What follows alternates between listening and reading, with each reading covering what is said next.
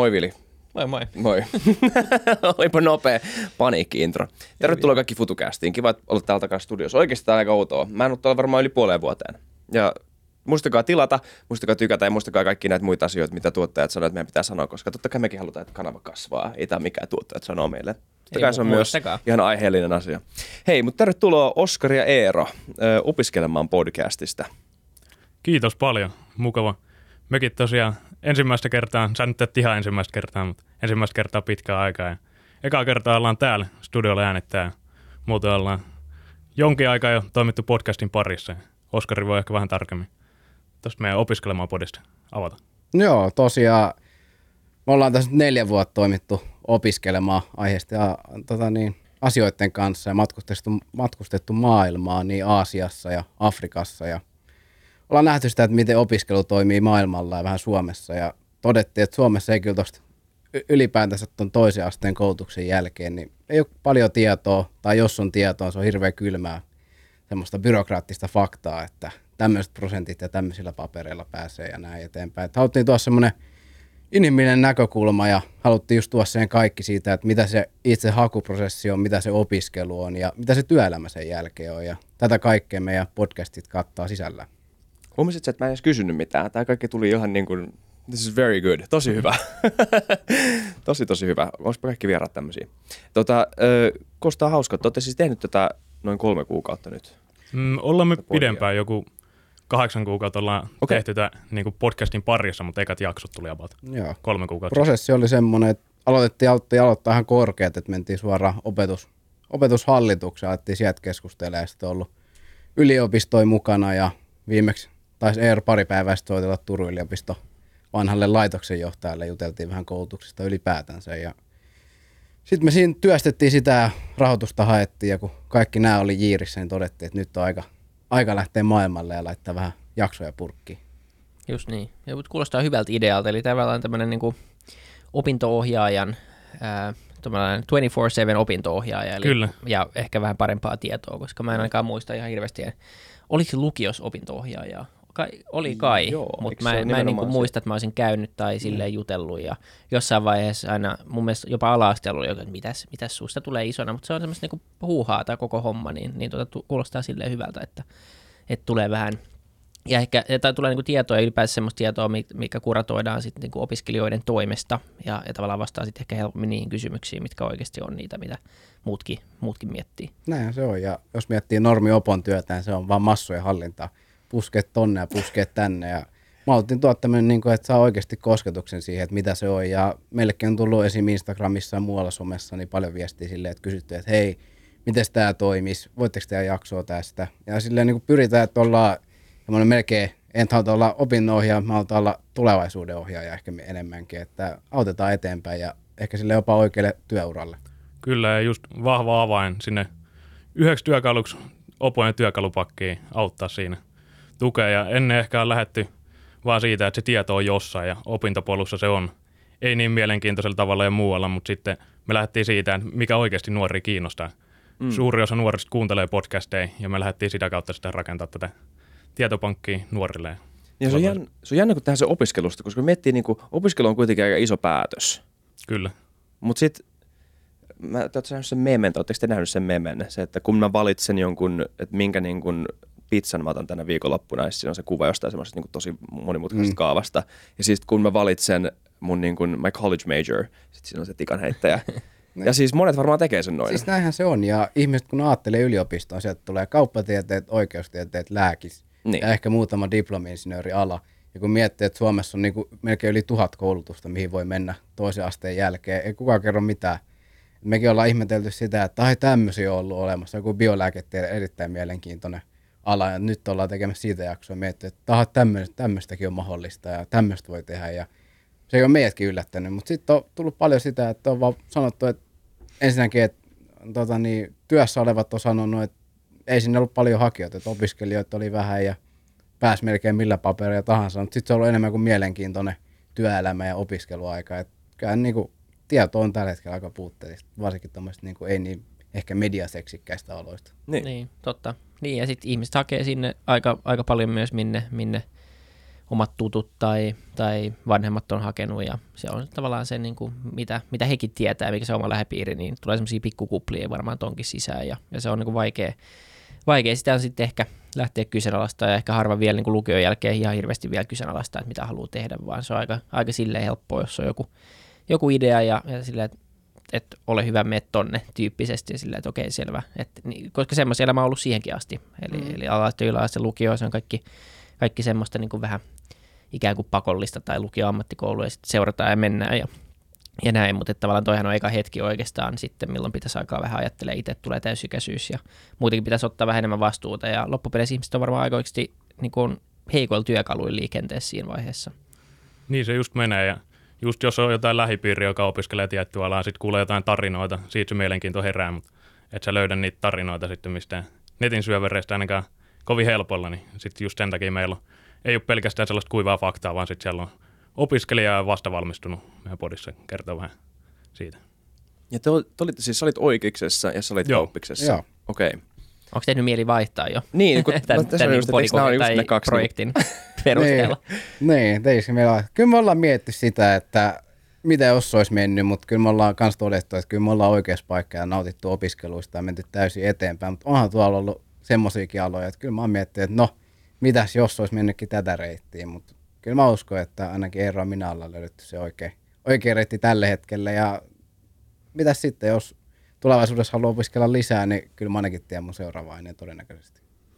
Joo, sama. Kyllä oikeasti tuntuu ihan omalle jutulle, mutta pakko sanoa, että kyllä mä viime haus meinasin hakea kanssa opiskelemaan bilsaa ihan vaan sen takia, että se on niin mielenkiintoista. Mutta kyllä ajattelin silti, vaikka hakisi jotain toista opiskeluainetta, niin oikeasti pysyy ykkös, ykkösalana, mutta olisi ihan mielenkiintoista kuulla teiltäkin, että miten te päädyitte. Opiskelijan, mitä me opiskeltiin. Niin, nimenomaan, jos voitte vähän avaa siitä. Joo. Mä olin nimenomaan kysymässä tuossa kanssa. Toi on mun tosi mielenkiintoista, että, että niinku Bilsa, koska se on mielenkiintoista versus oikeus, koska sä ehkä haluat tehdä juristin duunia, mä opi- Joo, se oletan, on ehkä niin. enemmän just silleen opintojen jälkeen. Toki ne opinnotkin on mielenkiintoisia, mutta eri tavalla. Niin, tot, joo, niin, jep. Tota, mun tausta on öö, öö, aika laaja. Mä siis tota, mä tein semmoisen, kun mä olin siis opiskelemassa filosofiaa Helsingin yliopistossa, mutta se on vähän monimutkaisempi juttu kuin se. Tota, tai siellä mä aloitin. Siis on olemassa semmoinen ohjelma kuin PPE, Politics, Philosophy, Economics, joka on tämmöinen perus, aika klassinen brittiläinen generalisti yhteiskuntatiede. Et siinä on siis politiikka, filosofia ja e, taloustiede. Ja tätä ei ollut Suomessa silloin. Ja se oli samaan aikaan, mä tein stand-upia Suomessa, niin kuin stand-up-komikkaa. Mä tein sitä aika niin kuin tosissaan ja aika silleen säännöllisesti, ja sitä mä en ollut heittää pois. Ja, mutta mun kuitenkin halusin mennä opiskelemaan jotain. Niin sitten mä vähän niin kuin kyhäsin itselläni sen PPN, että mulla oli filsa pääaineena taloustiede ja ö, sen ohjelman nimi oli yhteiskunnallinen muutos, mutta se oli periaatteessa niin kuin yhteiskuntatiedettä, yhteiskuntahistoriaa ö, toisena sivuaineena. Ja sitten ö, sen jälkeen ö, tein stand-upia ohella, opiskelin vähän vastaaksi siihen kysymykseen. Mua kiinnosti siis niin kuin generalistitutkimus, generalisti niin kuin ala, missä niin kuin saa oppia jopa ehkä vähän akateemisellakin teoreettisella tasolla tota, maailman menosta ja niin kuin niin kuin ristiinkytkennöistä oli nimenomaan kiehto se poikkitieteellisyys ja se, että ei se ole vain niin yksi juttu, johon erikoistuu, vaan että ymmärtää niin kuin yhtä, yhtäläisyyksiä tai yhteyksiä monen, monien eri alojen välillä. Ja sitten sit se stand-up. Et se oli niin kuin ihan käytännön syy. Että en mä halunnut vaan muuttaa minnekään muualle, koska en mä pystynyt tekemään stand-upia muualla. Tai olisin ehkä voinut, mutta se olisi ollut niin heitä lähteä menee, kun täällä oli kaikki, täällä oli jo meininki käynnissä. Ja sitten jossain vaiheessa mä täysin, että, että että mulla oli kauheat ennakkoluulot niin kauppista ja hankkeeni ja tämmöistä niin käytännön niin talouskauppatiedettä kohtaan. Ja, mutta se oli jotenkin kiinnostaa mua. Ja mä olin huomannut myös, että, että maailmassa, tota, että, että, että kuinka paljon niin kuin asiat pyörii just sen ympärillä tässä maailmassa ja halusin jotenkin ymmärtää sitä enemmän. Jot, siis sitä taloutta, mikä taloustiede ei näytä tavallaan, sitä niin kuin enemmän käytännön bisnestä.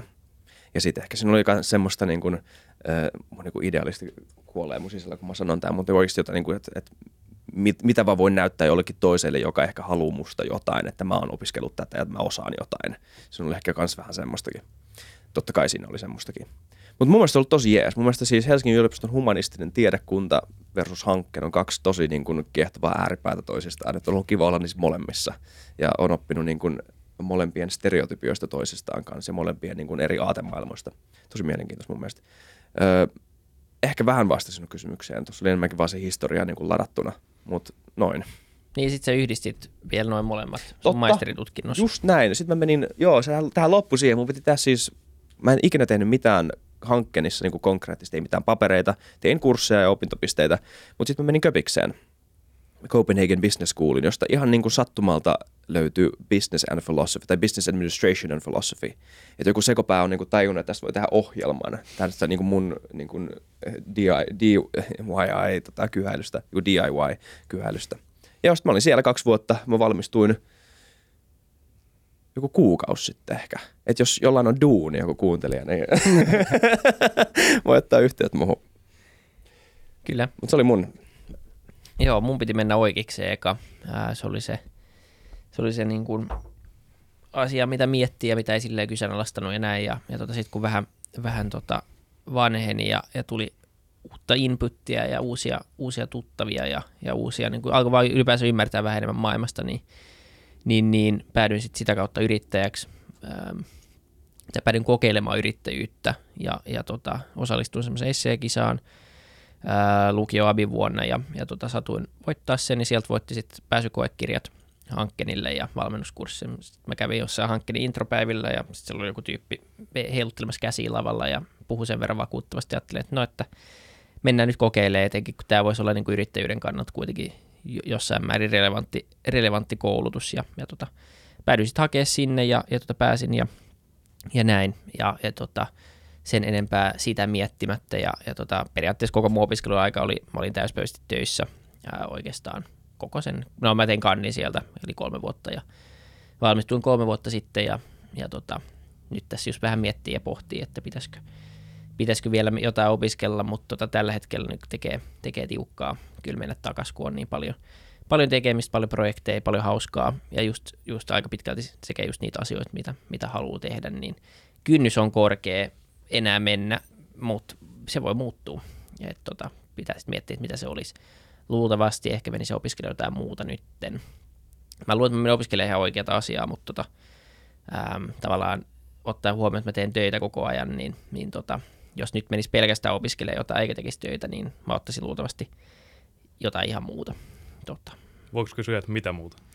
No varmaan jos rahkeet riittäisi ja olisi vähän parempi matikassa tai ainakin pitäisi vähän niin kuin hikoilla enemmän, niin, niin jotain teoreettista fysiikkaa tai muuta vastaavaa lähtisi varmaan. Että se on niin jotenkin, kaiken pohjalla on fysiikka kuitenkin loppupeleissä, sanotaan ihan mitä halutaan, niin se on niin kuin kovista kovin tiede. Niin tota, sen kun ymmärtää, niin, niin sitten rahkeet ymmärtää aika paljon muitakin asioita. Se on nyt yksi. Filosofiakin olisi ihan mielenkiintoinen, mutta, mutta tota, Mut mutta en tiedä, haluaisinko... mut. Niin, sitten. Mutta mä luulen, että sitä voi opiskella myös sille lukemalla itse aika hyvin No, ja, kyllä. ja, ja niin kuin oppia eri kautta. Mutta taas fysiikkaa on niin kuin tosi vaikea, mä luulen, niin kuin oppia täysin itsenäisesti. Varmaan voikin, jos on, jos on, niin kuin, jos on hyvä matikassa ja ymmärtää niin kuin tiettyjä asioita, mutta mut se voisi olla yksi. Mutta mut tota, en, en tiedä, varmaan pitäisi tutkia, voisi olla jotain ihan muutakin, mutta tota, jos miettii, että mitä haluaisi tehdä, niin kuin, jos kuitenkin haluaisi päätyä yrittäjäksi, niin mikä voisi olla semmoinen niin hyvä, hyvä tutkinto siihen, niin tietenkin kauppakorkea on, on ihan hyvä, hyvä siihen, mutta mä luulen, että joku, joku teoreettinen fysiikka plus yrittäjyys voisi olla aika, aika voittava kombo. Et tota, semmoinen, koska yrittäjyyttä oppii kuitenkin tekemällä. Ja mä, mä oon aina miettinyt, että jos sä oot, niin kuin, sä oot tarpeeksi niin kuin fiksu, että sä pärjäät teoreettisessa fysiikassa, niin mä luulen, että yrityksen kirjanpito ja, ja niin kuin kassavirtalaskelmat ei ole niin hirveän vaikeaa matikkaa sulle. Että, tota, Tämä on ollut niin kuin ehkä se ajatus enemmän siinä. Niin. Mutta ää, toi reitti tuli valittua ja ihan tyytyväinen siihen hankkeen. Oli kyllä tosi, tosi hyvä koulu ja, ja ennen kaikkea niin oli tosi hyvä verkosto ja, ja myös auttoi tosi paljon niissä firmoissa, mitä teki.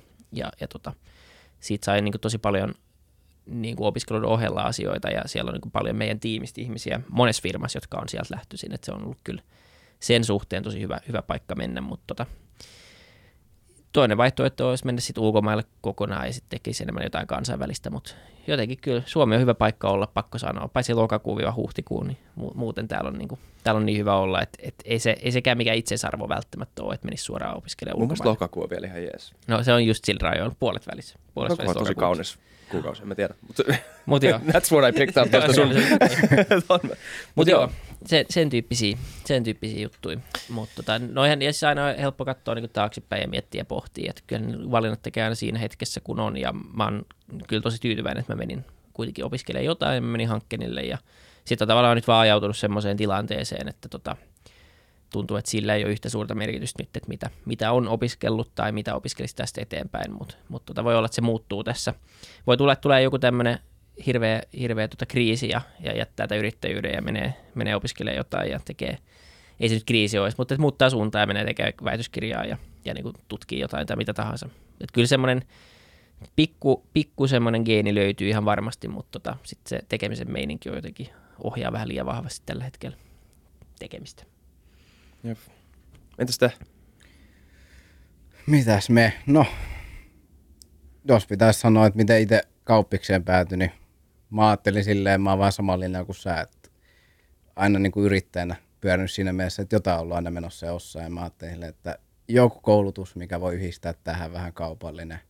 Ja semmoinen, että mä saan itse vähän määritellä, miten se koulutusputki menee, toisin kuin Eerolla oikeiksessa, niin se on aika, aika suora, että se on nämä kurssit ja tämän verran noppia näillä eteenpäin, niin kauppiksessa voi aika vapaasti valita mihin lähtee, niin mä totesin, että tähän mä pystyn yhdistämään yrittäjyyden ja työt ja kaikki, niin se oli aika sopiva ja sille linjalle lähettiin sitten armeijan jälkeen.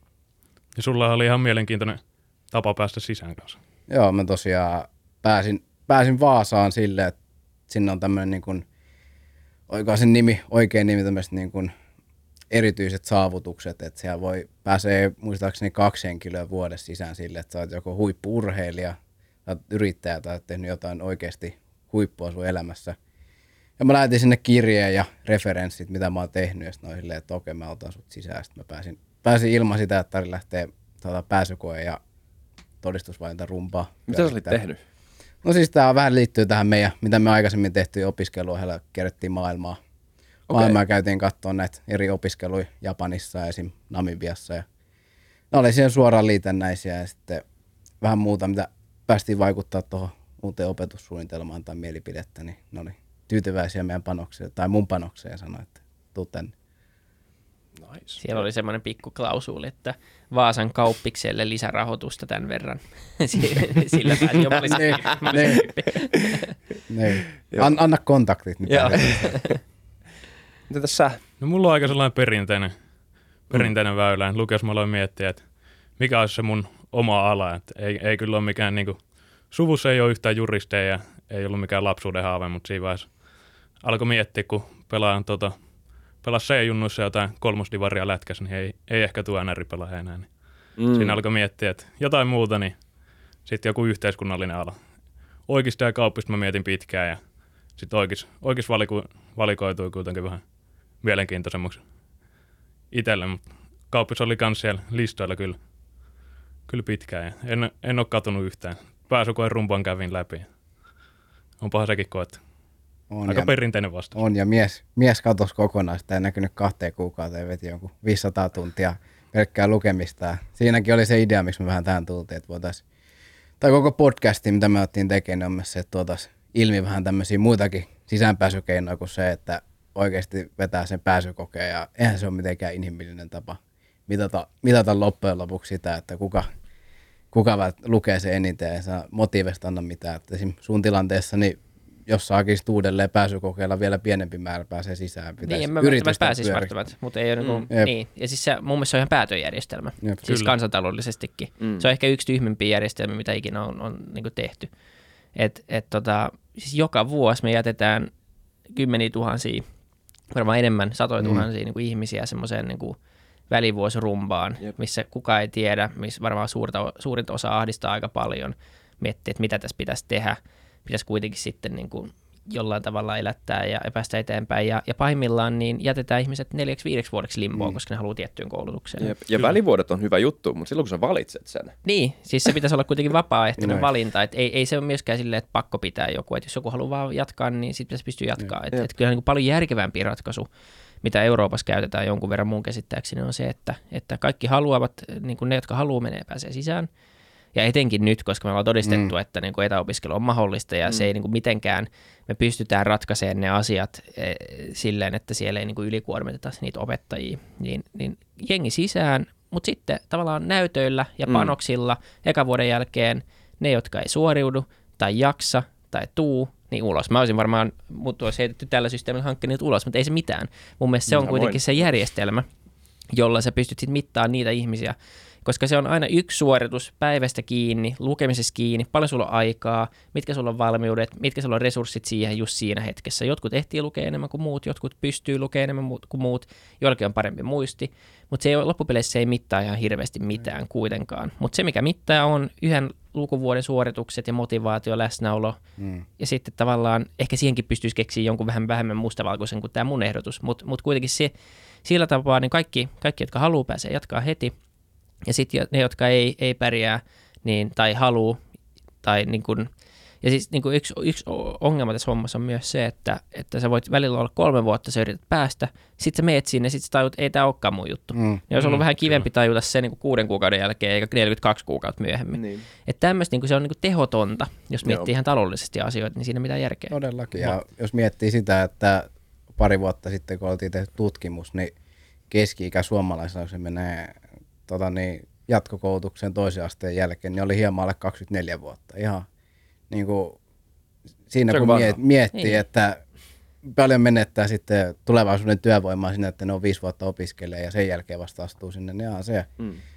ihan, ihan allekirjoitan ton sun mielipiteen siitä, että kyllä me Jep. siinä menetään vähän. koska paljon puhutaan siitä, että niinku opiskelijat tota, valmistuu myöhään ja, ja, tai aloittaa opiskelun myöhään tai mitä ikinä, mitä Suomessa, tota, ja sitten se laitetaan niinku niiden opiskelio- opiskelevien opiskelijoiden niskaan. Mutta ongelmahan ei ole se, vaan ongelma on nimenomaan tämä, tai siis suuri osa niistä numeroista tulee nimenomaan tämän takia, että sä joudut, jos sä et oo, mieti jos sä oot niinku se, se jos, jos lääkikseen pääsee, mikä se prossa on?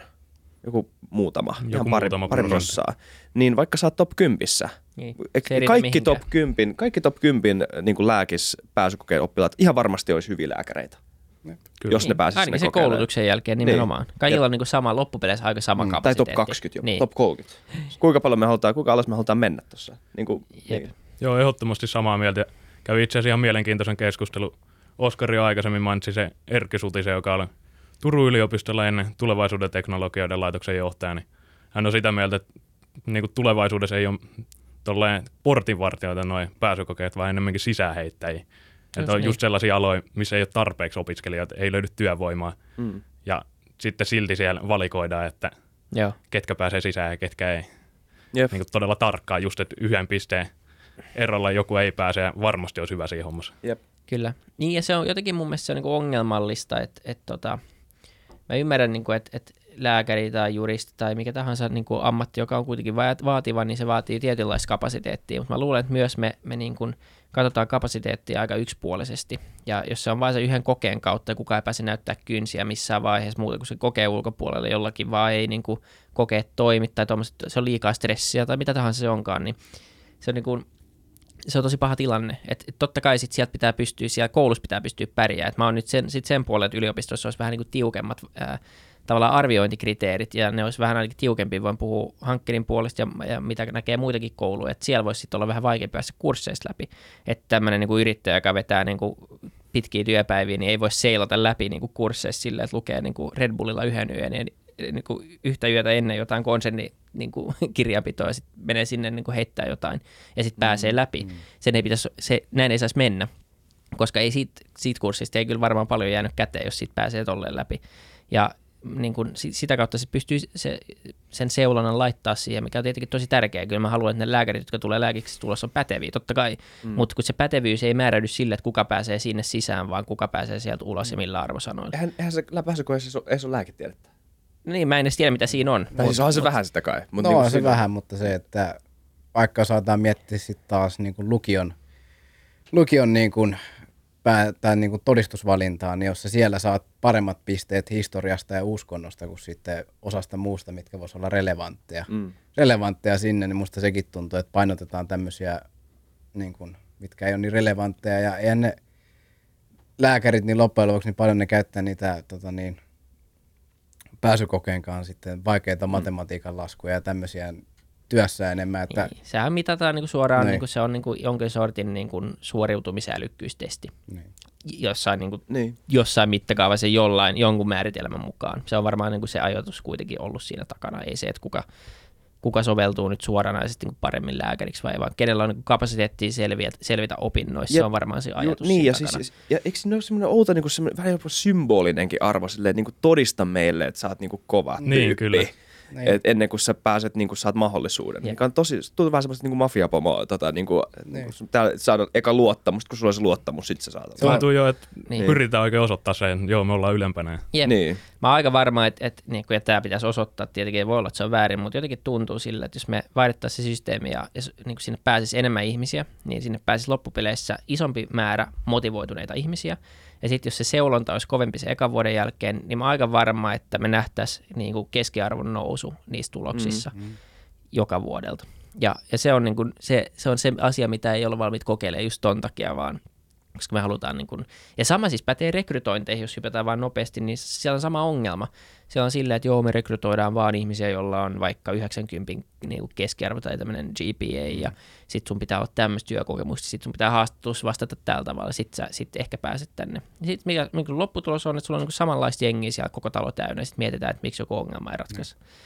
Niin, sit, niin kuin yrityksethän myös osittain ja, ja niin kuin tosi paljon niin, niin ajaa tätä ongelmaa sillä tavalla, miten ne rekrytoi jengiä. Ja se on kuitenkin se ikään kuin, kuka on, kuka on niin kuin yliopiston, kuka on opiskelijan tilaaja, niin se on työelämä.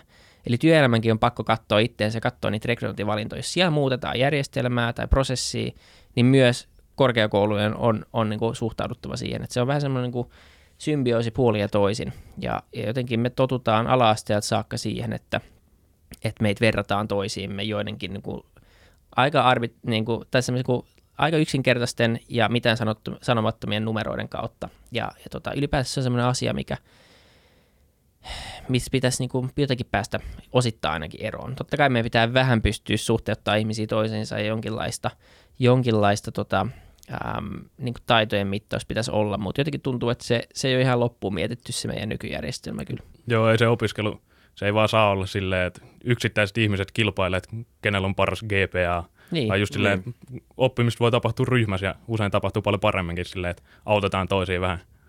Jep. Ja totta kai se on mennyt parempaan suuntaan tuossa, mutta paljon on vielä tehtävää kyllä. Jep, joo, siis eikä se välttämättä se kilpailu edes ole, ainakaan tietyn tason kilpailu, tietenkin pikkulapset niin kuin voi antaa Niin, niin, chillata kai, hetken, mutta niin kuin, et, et, ei kilpailu sinänsä, jos se on tervettä, niin mun mielestä ihan hyvä, äh, ihan hyvä juttu, mutta, mutta se olisi niin yksi ulotteista Niin, nimenomaan. ja sitten se on niin määrittelevää. Just se on niin. ehkä se Niin, ongelma se on hyvä ihmisille, että et jotkut, Hyvä niin sä, sä voit jopa ala-asteella sillä, Joo. että sä et pärjää jossain aineessa, niin sä voit luulla loppuelämässä, että sä et Jep. ole tarpeeksi hyvä siinä asiassa, mutta siis kyllä me tiedetään, että ihmisten aivot ja ihmiset ylipäänsä kehittyy vähän eri vauhtiin. Ja, ja sitten myös, miten sä annat arvosanan asioissa, kuten musiikki tai kuvataide tai liikunta. Mun mielestä nämä on sellaiset asiat, missä ei ainakaan saisi antaa, koska joku, mietin nyt, joku saa vaikka kuvataiteesta tai liikunnasta koko ala-asteen huono arvosanoja, niin kyllä se nyt jossain vaiheessa alkaa uskoa siihen, että se on aika huono niissä asioissa. Mutta sitten voi olla, että joku fysiikka kehittyy myöhemmin, jonkun, joku voi olla vaan luova. Mä en nyt puhu omasta mm. huonosta kuvataide tai mikään trauma, mm. mutta siis silleen, että, että sä voit niinku myös luova, että, että, että se voi olla se niinku määritelmä luovuudelle tosi pitkä. Että mä, en, niinku, mä sain kuvataiteessa jonkun huono ja mä en ole sen takia luova. Ja sitten jossain vaiheessa ehkä niinku tajuu, että hei mä onkin. Tai sitten ei taju ikinä. Ja, ja niin kuin se voi olla tietyille ihmisille, mä luulen, että se voi olla aika määrittelevää ja aika pitkään. Ja se on se ongelma. Sitten on niin tiettyjä asioita, missä mun mielestä matematiikka on hyvä sana, missä, tai niin kuin aine, missä voi antaa arvosanoja, koska siinäkin loppupeleissä sulla on niin kuin yksi vastaus ja se on, se on niin kuin oikein. Mutta matematiikassakin muuten pitäisi antaa luovista mm-hmm. oikeista vastauksista. Mulla kävi lukuisia kertoja sillä, että mä arvasin jollain tavalla sen oikean vastauksen ja sit sain nolla pistettä. Mun mielestä se on aivan niin kuin oikea elämä toimii sillä, että kun mulla on oikea vastaus, niin mä pärjään. Ja siellä ei saanut mitään siitä. Mutta oikeassa elämässä onneksi saa sillä, että pystyy olemaan vähän luova ja pystyy niinku keksiä sen vastauksen, vaikka sä et tiedä suoraan, miten se tehdään. Niin semmoista ei niinku arvostettu yhtään koulussa, mikä mun mielestä on aika jännää, jos sitä miettii. Just silleen, että siinä kilpailussa pitäisi huomioida muutakin kuin se pelkkä arvosana, Niin, kun sitä osaamista on niin paljon erilaista, ja varsinkin tuossa pääsykokeeseen. Jep, kyllä. joo. Mutta siinä on ainakin yksi iso, iso pullonkaula, mikä, mikä niinku, silleen niinku makrotasolla pitäisi, pitäisi ratkaista. Niin jo. Ja sitten jos miettii yliopistoja historiallisesti, ne on ollut aikoinaan sitä tulevaisuuden edistäjiä ja tutkimusta on tehty ja ne on ollut sitä, että on menty yliopistolle kysymään, että, että niin kuin mikä on tulevaisuus. Ja nykyään on semmoisia, ainakin tuntuu välillä, että ne on semmoisia niin kuin paikalla istuvia vanhoja instituutioita, jotka vaan ottaa sisään porukkaa ja puskee ne ulos. Ja ehkä semmoinen niin kuin, ehkä jopa koulutuksenkin niin kuin tämmöinen tulevaisuuden katselma ja tämmöinen, niin on jäänyt vähän ehkä, ehkä taaksepäin, että ainakin musta tuntuu, että, esimerkiksi korona, niin vähän ehkä saattoi yllättää, että munkin, munkin tota, niin yksi professori siirtyi suoraan piirtoeittimeltä Zoomiin, niin sehän siirtyminen sujuu oletettavasti todella hyvin. Että tavallaan ei ehkä osata nähdä sitä, että mikä voisi olla tulevaisuus siltäkin kannalta, että ehkä siihenkin voitaisiin miettiä, että pitäisikö vähän puskea sitä, niistä tulisi takaisin ehkä se innovaation keskus osittain. Kyllä. Jep. Miksi teki mieli, tekee nyt mieli perustaa koulu? Okei. Okay. Voidaan Joo. perustaa koulu. Perustetaan futukoulu. Mä Futuskoulu. valmistunut just, pitää Niin, tehdä jotain mun. Se on aika työtarjous. Mm. Joo. Ei, mutta toi, mun mielestä toi on jännä tasapaino, koska tuossa on mun mielestä kaksi puolta, tai varmaan montakin puolta, mutta kaksi vastavoimaa. Siinä on toisaalta mun mielestä se, että totta kai sulla on yliopisto, joka joutuu seuraamaan niin kuin tietyn kysynnän ja niin kuin tarjonnan äh, lakia, mitä tulee niin kuin opiskelijoihin tai siihen, että mitä yliopisto tarjoaa ja ja että onko se millään tavalla oleellista niille, sille kysynnälle, mikä tapahtuu sen opiskelun jälkeen. Mutta sitten sulla toisaalta niin kun yksi, mikä edelleen tekee yliopistoista mun mielestä aika jees, on se, että se on er, jollain tavalla kuitenkin irrallaan. Niin ne yliopiston niin kun tiedonluonnin ö, intressit on kuitenkin jollain tavalla edelleen irrallaan siitä niin kuin näissä ulkomaailmasta. Ja se pystyy edelleen niin kuin luomaan itselleen ne, sen niin kuin tiedon tärkeyden arvot. Että niin et, okei, tämä tieto ei ole niin kuin välttämättä, täh, tälle ei löydy suoraan, mä en, mä en niin kuin voi meidän rahoittajille niin kuin suoraan näyttää, että just tämä tutkimus niin kuin vaikuttaa tai niin kuin on niille hyödyllinen. Mutta tämä on tämän tieteen kannalta hyvä juttu. Ja t- t- tässä on niin kuin monta mahdollisuutta löytää eri väyliä johonkin tiettyihin juttuihin.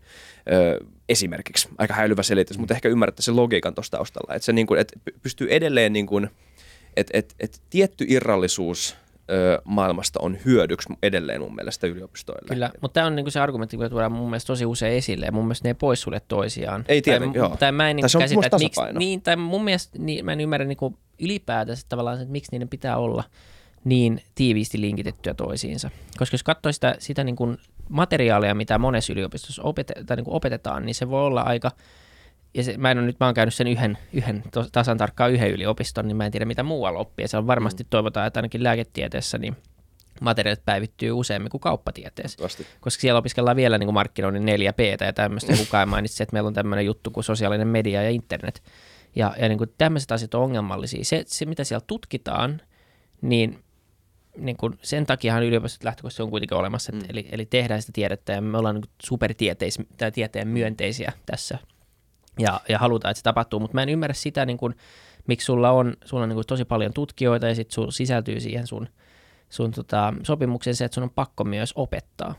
Ja kaikki, jotka pakotetaan johonkin, mm. niin luultavasti ei hirveästi tykkää sitä asiasta. Se kyllä vähän niin kuin huomaa sen tietyistä opettajista sen huomaa, että ehkä se halusi olla jossain tutkimassa eikä opettamassa. Ja mä en ymmärrä sitä, mä en ymmärrä yksin, että miksi professorin tai tutkijan on pakko opettaa. Miksi ei opetus voida ulkostaa opetuksen ammattilaisille, jotka on todella hyviä siinä, on hyviä esiintyjiä, ja ne on myös hyviä, hyvin pedagogisia. Ja sitten tutkijat tutkii ja kertoo, että mikä on totta ja mikä ei. Niin jotenkin se, se jako, että pitää olla sama henkilö, niin sitä mä en ymmärrä, tai sitä logiikkaa mm. mä en Mm. ymmärrä yhtään. Ja tämä on se asia, mikä aina tuodaan esille, että yliopisto tekee niin molempia, siksi tämä on niin vaikea tasapaino. Miksi sen tarvii olla vaikea? Mm. Miksi ylipäätänsä niin yliopistot on vastuus meidän opetuksesta? Miksi ne on vaan vastuus meidän tutkimisesta? Että tota, pitäisikö olla niin eri paikkoja, missä, missä sit opiskellaan, kun suoraan niissä tutkivissa yliopistoissa? En tiedä, mutta ihan niin kuin vaan ajatuksena, että, että Sehän, se on jotenkin te, vaan jäänyt tälle. renderöisi sen yliopistojen tiedon aika hyödyttömäksi varmaan, jos sitä ei Niin. opetettaisi eteenpäin. Mutta kyllä se sitä voisi opettaa, mutta miksi se on ne samat ihmiset, jotka tutkii sitä, jotka opettaa? Siis sitä? se on ehkä mielenkiintoinen se niinku kysymys. Se on, mutta onko sun pakko professorina opettaa? Varmaan. Tietyissä ainakin sopimuksissa, jos niin. sulla on Niin. niin tämmöinen tenure, niin, niin sun on pakko myös pitää kursseja ja opettaa. Mutta se voi olla, Okei. että tämä nyt menee ihan mönkään ja soitelkaa sitten perään, mutta aika monessa paikassa se on näin, että se ihan, niin. Ja se on niinku se ongelma. Siis kyllä se tieto, mikä syntyy siellä on tosi arvokasta ja sitä en halua poistaa, mutta mä Niin. Vaan mietin sitä, että joko sit sille, että siellä on eri ihmiset, jotka opettaa, tai sitten vaan, että se tieto syötetään yhteiskuntaan, mutta joku muu opettaa sen. Niin, Uskotteko te muuten, että yliopistoilla yhä säilyy tällainen vaikutusvalta, mikä niillä nykyään on vai vähän Mä en usko siihen, ainakaan pitkällä tähtäimellä. Mä, mä luulen, että, että niiden relevanssi tulee, tulee vähenemään, tai ainakin se, se niiden kuva ja sen toimenkuva tulee muuttumaan tulevaisuudessa, ja se näkyy jo nyt. Ja, ja se näkyy siinä, että, että myös sillä, niin kuin, että missä ihmiset oppii ja missä ihmiset seuraa maailman menoa. On tullut, tullut niin, kuin niin paljon alustoja, ja se on mun mielestä niin kuin ehkä hauska esimerkki on se, että ihminen menee luennolle kouluun, oppii ehkä jotain, sitten se lähtee kotiin sen kotitehtävän kanssa, sitten se menee YouTubeen, katsoo, että miten tämä homma tehdään. Niin siinä on mun mielestä niin kuin yksi esimerkki mm. siitä, miksi noiden mm. relevanssi ei tule säilyy. Se, se, mikä voi pitää sen relevanssi, tai sitä relevanssia yllä on se, että tota, jotenkin se, se tieto, mitä siellä yliopistossa tuotetaan, ei olisi yliopiston ulkopuolisille ihmisille saatavilla, mikä sotii täysin niin kuin tieteen kaikki, kaikkia mm. niin kuin periaatteet vastaan, niin ei tule tapahtuu.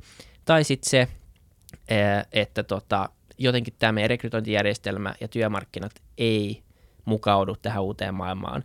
Mutta niin kauan, tai heti, heti kun yritykset alkaa arvottaa muita koulutuksia kuin tämmöisiä perinteisiä yliopistokoulutuksia, ja, niin tai yhtä paljon alkaa arvottaa niin kuin sitä, että sä oot oppinut itse tai sä oot tehnyt jotain konkreettista, niin siinä vaiheessa niin alkaa olla niin kuin vaikeampi ja vaikeampi perustella, että miksi yliopiston tärkeys olisi samaa luokkaa kuin tällä hetkellä. Se on niin kuin se oma, oma ajatus siinä, ja se näkyy jo nyt. Monet, monet firmat ää, ei kato enää ehkä koulutus samalla tavalla, ne katsoo sitä, että kuka sä oot, mikä sun asenne on, mitä sä oot tehnyt, mitä sä haluat tehdä, ja mitä sä osaat ja se on iso ero, että mitä sä osaat ja mitä sä oot opiskellut, ne on kaksi ihan täysin eri Joo. asiaa. Toi on taku varmaan totta. Mä uskon, että tutkinnon rooli varmaan muuttuu. Mutta sitten yliopiston, kyllä varmaan niin kuin, tai siis jos miettii, niin kuin, eihän NR, niin kuin, ei NRissä ole mitään niin kuin, sisäänrakennettua syytä, miksi se on maailman paras liiga. Se on, koska se on parhaat pelaajat. Niin samalla tavalla yliopistot, siellähän niin kuin, niin kuin kaikilla maailman parhailla tutkijoilla on sopparit sinne yliopistoihin. Ja siellä, siellä on niin kuin eniten tota keskittynyttä tutkimusta ja siellä tapahtuu edelleen nämä asiat. Niin jos se saadaan siirretty jonnekin toiselle, toisaalle, niin sehän vie aika ison osan yliopistojen tärkeyttä yhteiskunnassa. Öö, Tuo oli kyllä mielenkiintoinen tuo niin opetus vs. tutkiminen, koska nehän on niin kuin täysin eri, kaksi eri asiaa niin kuin oikeasti oikeasti. Mm. Nehän on vain niin kuin kytketty toisiinsa tota, öö, niin, yliopistossa. Niin, niin. Tai, siis, tai siis sen yhteyden näkee totta kai, että jos niin mä tutkin jotain, niin sitten mä kerron siitä eteenpäin jollekin. Se ongelma mut... on yleensä, että sitä uusinta tie- tietoa ainakaan niin niin. mun kokemuksen mukaan, jos se ei ole se tieto, mitä siellä opetetaan, vaan siellä opetetaan jotain muuta ja sitten tutkitaan jotain muuta. Niin, ja niin, varmaan niin, tämä okay. voi olla niin kuin tiivimmin linkitetty jossain muissa kouluissa tai muissa opetuksissa tai vaikka muissa yliopistoissa ulkomailla etenkin. Joo. Ja se olisi niin kuin tosi loogista, että se mitä se tyyppi siellä tutkii – ja tekee, niin se olisi myös ne asiat, mistä se puhuisi, koska luultavasti ne on paljon innostavampia kuin se, että sä vedät sen saman Joo. introduction to jotain niin kuin kurssin 190 kertaa ja sitten kerrot niitä samaa niin kuin oppikirjaa, mitä on käyty läpi ja se on jostain 80-luvulta ja sitten asiat on vähän muuttunut siitä. Niin se on jotenkin se ongelmallinen osuus, että ei, se, ei mua haittaa, jos se, se niin kuin tutkija opettaa, kunhan se saa opettaa jotain, mistä se tietää ja mistä se tykkää ja missä se myös osaa kertoa sillä tavalla, että se saa jonkun muun innostumaan. Mm. Joo. Se on kyllä hyvä pointti. Ja siis niin kuin opettaja, opettaminenkin on ihan niin kuin taito.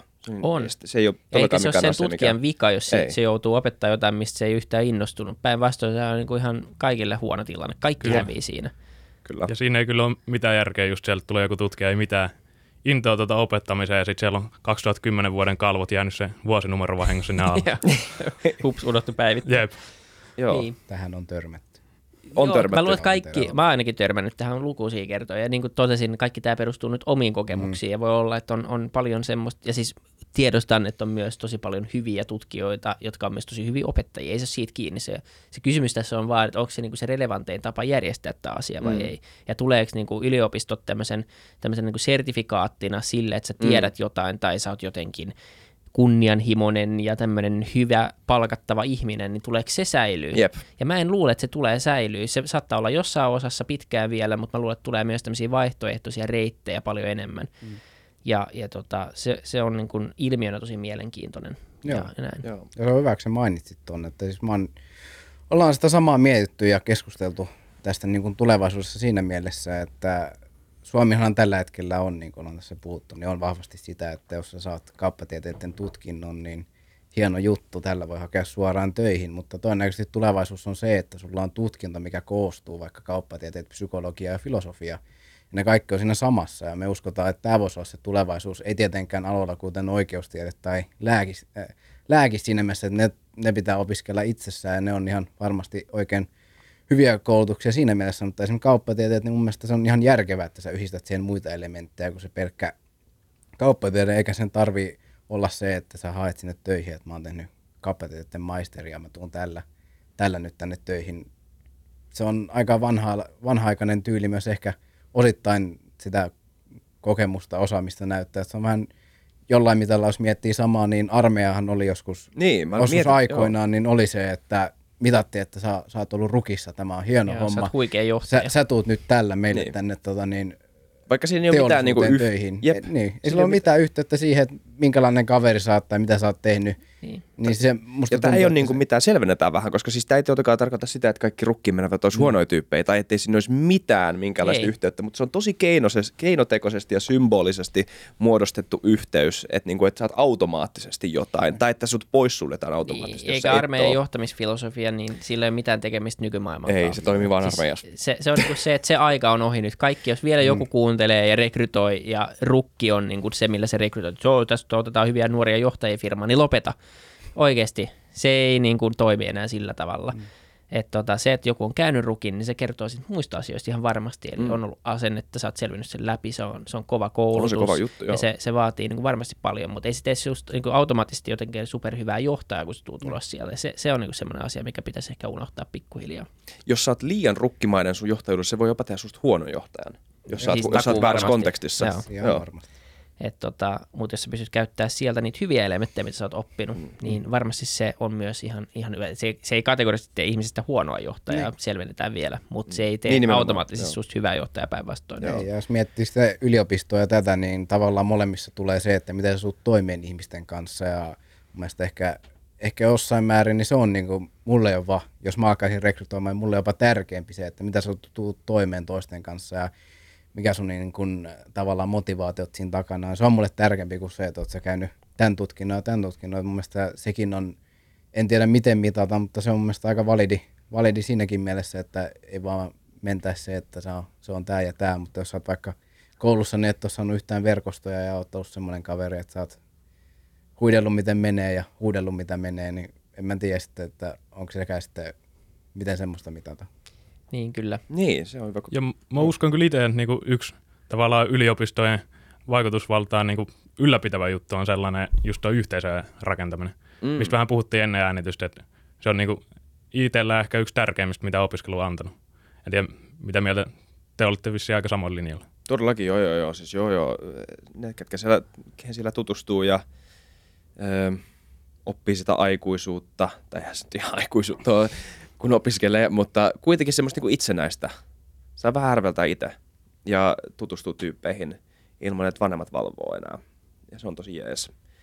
Ja sitten totta kai samat piirit, ja todennäköisesti jos te opiskelette samaa asiaa, etenkin jos se on niin kuin oikis, joka on vähän enemmän niin kuin ammattikoulu, tai silleen, niin kuin, ei sillä tavalla, että se on amis, Niin, vaan niin. siis se on ammattikoulu, joo. Niin tota, ei mitään paha amiksesta muutenkaan. Amiks, amis saattaa olla iso juttu tulevaisuudessa, who knows, en tiedä. Tota, öö, öö, niin siellä on sun työyhteisö. Ja se, että sä oot ollut hyvä tyyppi joskus ennen, saattaa olla ihan hyvä juttu tulevaisuudessakin. Sitten kun te olette kaikki duunissa ja teette projekteja yhdessä, niin tota, ja siis mä en tiedä, mikä olisi se piirakka, se prosenttipiirakka, että et, et kuinka ison hyödyn mä oon saanut yliopistosta, jos jakaisi sen niin kuin itse tutkintoon ja opiskeluun versus kaikki ne muut asiat. En osaa sanoa, mutta ei se niin kuin ole mitenkään ihan valtava se piirakka, joka liittyy niihin opintoihin. On, se, on sekin iso, mutta se ei ole niin kuin suurin osa. Niin, mä luulen, että aika moni allekirjoittaa ton, ja on se siinäkin arvoa. Mutta siitä suuremmalla syyllä, niin mm. sinne pitäisi päästää kaikki, Kyllä. jotka haluaa. Ja sen jälkeen alkaa tekemään sitä karsintaa. Jep. Eli jos me niin kaikki ollaan sitä samaa mieltä, että se suurin etu siellä on ne ihmiset, kenen sä tutustut, niin se, että sä et pääse sinne, tarkoittaa, että sä et tutustu lähtökohtaisesti samalla tavalla niihin ihmisiin, niin sekin on ongelma. Että Mm. tota, et tavallaan jos se niin kuin isoin hyöty on se, ja se ei ole se, minkä takia sä niin kuin mukavasti pääsit sinne, eli sä olit tarpeeksi fiksu, tai mikä ikinä se oli, sä luit tarpeeksi, tai, tai sä jaksoit istua tarpeeksi kauan lukemassa, tai mitä muuta vastaavaa, niin jos se ei ole se syy, miksi siellä, siellä niin kuin, tai se ei ole se isoin hyöty, mikä sieltä sit saa irti jälkeenpäin, niin sekin, sekin on niin kuin outoa. Ja sitten niin yksi ongelma koko, koko tämän homman kanssa on se myös, että, että tota maailma tulee muuttuu, muuttuu jo nyt ja tulee muuttuu entistä nopeammin koko ajan. Niin se, että me, me haaskataan kolme vuotta siihen, että me ehkä päästään johonkin kouluun ja sitten me tehdään joku viiden vuoden tutkinto ja sitten se on vanha, jopa sen tutkinnon aikana vanhenee, niin sekin on iso ongelma. Eli miten voidaan niin kuin ylipäänsä päivittää meidän, meidän tutkinnot silleen, että ne olisi pidempikestoisempia. Voisiko ne olla enemmän silleen, että teet vuoden kaksi kerrallaan, meet hakee työkokemusta, tuut viiden vuoden päästä takaisin uudestaan, tai tai mikä ikinä se voisi onkaan, onko ne vuoden pätkiä ja me tehdään kymmenen vuotta yhteensä opiskeluun, mutta se ajoittuu sille vaikka siitä, että sä oot 20 siihen, että sä oot 45. En tiedä, mutta jotain, missä voisi niinku päivittää vähän useimmista omaa tieto, tietämistä. Ja totta kai ihmiset nyt työpaikoilla kouluttautumassa ja muuta vastaavaa, mutta voisiko se olla niinku yhteiskunnan tasolla rakennettu sille, siihen järjestelmään sisään ja saataisiko, me se, saataisiko sillä tavalla niin kuin joustavampi työvoima rakennettua ja ylipäänsä se vaan joustavampaa. Tota, en tiedä, toimiiko se sitten taas, niin kuin, että miten palkat ja jos elintaso nousee ja sitten se joudut olemaan niin vuoden poissa, mutta yleensä niin asioihin pystyy keksiä ratkaisuja sille, että valtio subventoi osan ja firmat subventoi osan ja henkilö maksaa itse tietyn verran, eikä se ole pakollista ja, ja niin kuin kaikkea muut vastaavaa. Et jotenkin tuntuu, että me ollaan, niin kuin, elämä on jaettu tämmöisiin blokkeihin, koska se on helppoa rakentaa meidän kaikki järjestelmät sen ympäri, mutta se mikä on helppoa, niin se ei toimi välttämättä enää tulevaisuudessa. Eli et, et, varmaan on semmoisia niin töitä, jotka on, on suojattui tulevaisuudessa paljon enemmän, ja sitten on semmoisia töitä, jotka vanhenee tosi nopeasti. Ja tästä tulee esimerkiksi niin kuin se kysymys, että mitkä, mitkä duunit on ylipäätään automatisoitavissa. Ja kaikki mm. luulee, että ne on ne helpot duunit, mutta mä voin sanoa, että juristin duuni automatisoidaan, tai niin kuin juristiharjoittelijan ja, ja niin kuin kauppislaisen duunit automatisoidaan paljon ennen kuin siivojen duuni automatisoidaan. Odotitteko tämmöistä jaksoa, kun tulitte tänne muuten? ei, ei ihan tällä. Voin sanoa, että se mitä tota, tuli valmistauduttu, mutta ei ole ihan tullut käyttöä tässä, mutta mielenkiintoista keskustelua kuitenkin. Joo, joo, koska mun mielestä tämä on ihan tärkeä aihe. Joo, Vaikka me... mä oon tosi akateemisen maailman puolustaja ja yliopiston puolustaja silleen niin kuin jollain niin kuin tietyllä tasolla ainakin, mutta nää, niin kuin, tää on, tässä on perää. Mutta siis mä oon tosi myös, mä oon tieteen perää. puolustaja niin. ja mä oon kouluttautumisen puolustaja, mä vaan en ole samaa mieltä siitä, miten se järjestelmä on rakennettu. Niin. niin. Se on se mun ongelma. Niin, se on se justiinsa, että miten varaudutaan tulevaisuuteen ja miten pystyttäisiin ajan mukana mennä eteenpäin ja varsinkin mä luulen, että nytten niin ehkä pakotetaankin etä, etäopiskelun myötä ja tämmöisen mahdollisuuden myötä niin myös siihen, että niiden on pakko alkaa niin kuin uudistamaan sitä niiden prosesseja ja miten toimitaan. Et moni voi sanoa, että etäopiskelu on huonosta ja varmasti on siinä mielessä, että sosiaaliset tämmöiset niin kuin tapahtumat sun muut on jäänyt pois ja vähän siinä mielessä niin haittaa, mutta kyllä se avaa ovia tämmöisille, jotka tekee töitä, ne voi mm. sujauttaa ne opiskelut sinne väliin hyvin, saa vaan mahdollisuuden siitä, että se opiskelu ei enää ei ole paikkasidonnaista, vaan ehkä enemmän sitä niin kuin aihesidonnaista – jos nyt miettii normiopiskelijaa ennen koronaa, se muutti opiskelukaupunkiin, kävi luennolla, kävi syömässä, meni kotiin, teki hommia. Nyt se opiskelija voi olla Helsingissä, tehdä töitä, tehdä koulua, mennä nukkumaan, käydä saunassa. Ja niin kuin tavallaan, että se mahdollisuus siinä, että miten sä teet, milloin sä teet, niin se on vapautunut huomattavasti siitä, että sulla on asetettu aika, että tällö, opi tai älä opi, lue itse. Että niin kuin, mun mielestä siinäkin on hyvä, hyvä mahdollisuus nyt lähteä uudistamaan myös sitä tapaa, että miten sitten vaikka mietittäisiin sitä niin kuin kokonaisuutta, että mitkä, on, mitkä voisi tehdä, tehdä järkevämmin ja mitkä voisi tehdä tehokkaammin. Mä otan itse kyllä mielenkiinnolla sitä muutosta just yliopistoon, sen, miten se paikkasidonnaisuus muuttuu. Saa nähdä, milloin tulee eka yliopisto, joka ei ole sidottu mihinkään paikkaan.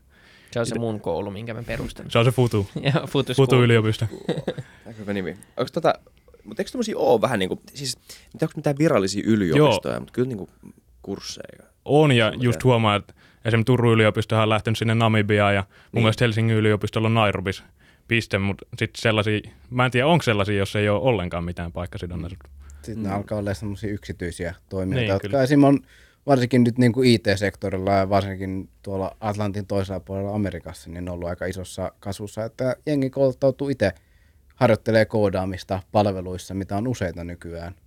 Siellä harjoittelee ja ihan niin kuin Googlesta alkaen, niin saa paikan sillä, että sä pystyt vaan todistamaan, että saat koodata. Ei silloin väliä, oot sä käynyt yliopiston vai et sitä Niin, Joo. No, mutta just näin. Tuossa olisi järkeä, että ne voi olla molemmat niin kuin vaihtoehtoja. Jos mm. haluat mennä yliopistoreittiin, sä voit mennä, mutta se ei myöskään välttämättä ole se pakollinen. Se korostuu niin kuin paikoissa, kuten jenkit, jos koulutus vielä maksaa noin paljon. Niin se, että sä voit, voit tota, hankkia sen puoli ilmaiseksi netistä ja sitten saat sen saman työpaikan kuin se Stanford-lainen, niin kyllähän siinä, niin kuin, siinä puhutaan taas siitä, että järjestelmä paranee ja sitten tulee, niin kuin, sit tulee tasapuolisempi tai sitten tulee niin kuin vaan järkevämpi ja parempi ja luultavasti sieltä tulee laajempi kooderimmassa ja erilaista osaamista ja parempia työntekijöitä niin firmoihin, että se on kaikkien etu, että enempi ihminen pystyy kouluttautumaan ja haluaa kouluttautua.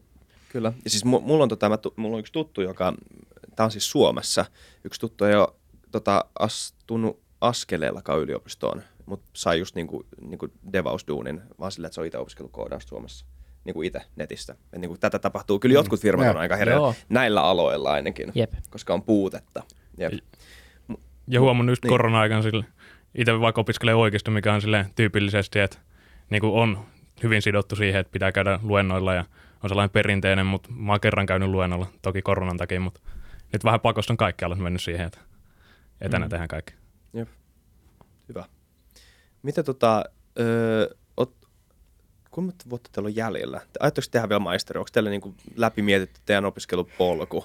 Se on, se on niin semmoinen avoin kirstu kuin voi okay. olla, että meillä on tässä näitä, näitä tota, niin, projekteja ja yrityskuvioita niin paljon pyörii, että jos, jos mulle joku, joku päivä osoittautuu mahdollisuus, että nyt lähdetään isosti, isosti polkeen eteenpäin, niin varmaan voi olla, että saatan jättää kandiin, mutta jos asiat menee suhteellisen hyvin ja maisterin pystyy sinne sutvauttaa sekaan, niin miksi ei? Ei se, ei se mua niin kuin haittaa, ja jos se sitten hirveätä määrää lisätyötä tuu, niin totta kai, mutta sanotaan, että mun tulevaisuudessa siitä mieltä, että mihin asti meidän koulussa, niin on todellakin auki. Itsellä vähän eri suhtautuminen alasta johtaa, että kyllä mä aion sen maisterin tehdä. Niin totta kai. Niin, Vähän kyllä. joudut. Se on vähän hankala sitten Jep. ilman sitä. Ja, mutta se on, sen ymmärtää kyllä. Kyllä. Kyllä. Mutta se on tosi, mun mielestä niin kuin, sanotaan näin, että, että, tota, että jos puhut omasta kokemuksesta, niin tota, se Helsingin yliopisto VS-hankkeen, no hankkeenissa on edelleen vähän semmoinen, että, tota, että, että tutkinto on iso juttu ja että se vedetään, homma loppuun ja vedetään maisteri paitsi Vilit. Mutta Vili on hyvä esimerkki siitä, että, että niin kuin itse tosi raikas esimerkki ja samoin tehtäin on siis siinä, että, että sille, et, ettei sille, ei sille, että sä et olisi raikas esimerkki. Mutta tota, tästä, niin kuin, että, että miten se voi jättää kandiin ja miten niin kuin erilaiset jutut so, sopii erilaisille ihmisille ja erilaisille persoonille. Ja, ja se, että, että, että vaikka mä ehkä mä kallistun enemmän siihen, tota, siihen tai niin kuin henkilökohtaisesti kallistun enemmän siihen, että mä halusin tehdä tutkinnot loppuun ja niin kuin opiskella, niin mun mielestä on tosi jees, että se ei, että kaikilla ei ole sitä, että niin kuin se ei ole se, se, ei ole se niin kuin väylä, mikä tuputetaan kaikille. Niin, eikä se tarvi, niin kauan kuin se ei ole niin kuin tavallaan se, se ja tämä on ehkä vähän ongelma vielä etenkin Suomessa, että niin kauan kuin se ei ole se pakollinen tie, että sä Niin. pääset, sulla on mahdollisuuksia, mutta Suomessa ollaan mun mielestä tässä vähän vanhanaikaisia vielä, eli taas Ollaan vähän va- monet joo. firmat, firmat, firmat tässä niin kuin ajaa tätäkin asiaa, eli monet hyvät työpaikat ei rekrytoi esimerkiksi kandeja, vaan ne rekrytoi vain maisteripaperisia ihmisiä. Ja joo, siis varmasti niin kuin maisterivaihe on, on, on semmoinen niin kuin, ää, aika tärkeä vaihe, siis syvennytään, yleensä se on, se voi olla jopa paljon mielenkiintoisempi vaihe kuin se kandivaihe, koska kandivaihe on aika leveä ja semmoinen, että sä teet kaikkea ja sitten teet jonkun. Ja kandi nyt on vielä aika keponen paperi loppupeleissä, jos miettii, että mitä sen eteen pitää tehdä ja mitä pitää kirjoittaa. Kun taas gradu on oikeasti kunnon tutkielma ja siis kunnon niin kuin duuni, johon käytetään tosi paljon aikaa, jossa varmaan kasvaa ja ihminen joutuu kasvaa ja joutuu myös niin kuin ajattelemaan aika kriittisesti.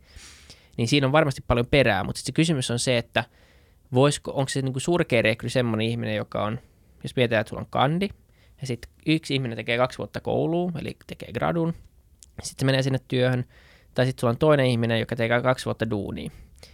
Niin näitä ei tarvitse verrata keskenään, mutta mä en näe mitään syyt, miksi se kaksi vuotta duunia tehnyt ihminen ei voisi olla ihan hyvä rekry. Mutta nyt tällä hetkellä niin tosi monessa paikassa kategorisesti jätetään rekrytoimatta ne ihmiset, joilla ei ole maisterin papereita, vaikka ne voisi olla jopa sille firmalle paljon niin kuin helpompi kouluttaa sinne. Niillä on täysin sama kapasiteetti loppupeleissä, koska ne on jo päässyt siihen samaan kouluun, ne on tehnyt sen kandin, niillä olisi luultavasti ollut kapasiteetti tehdä se gradu kanssa, mutta ne on tehnyt jonkun valinnan.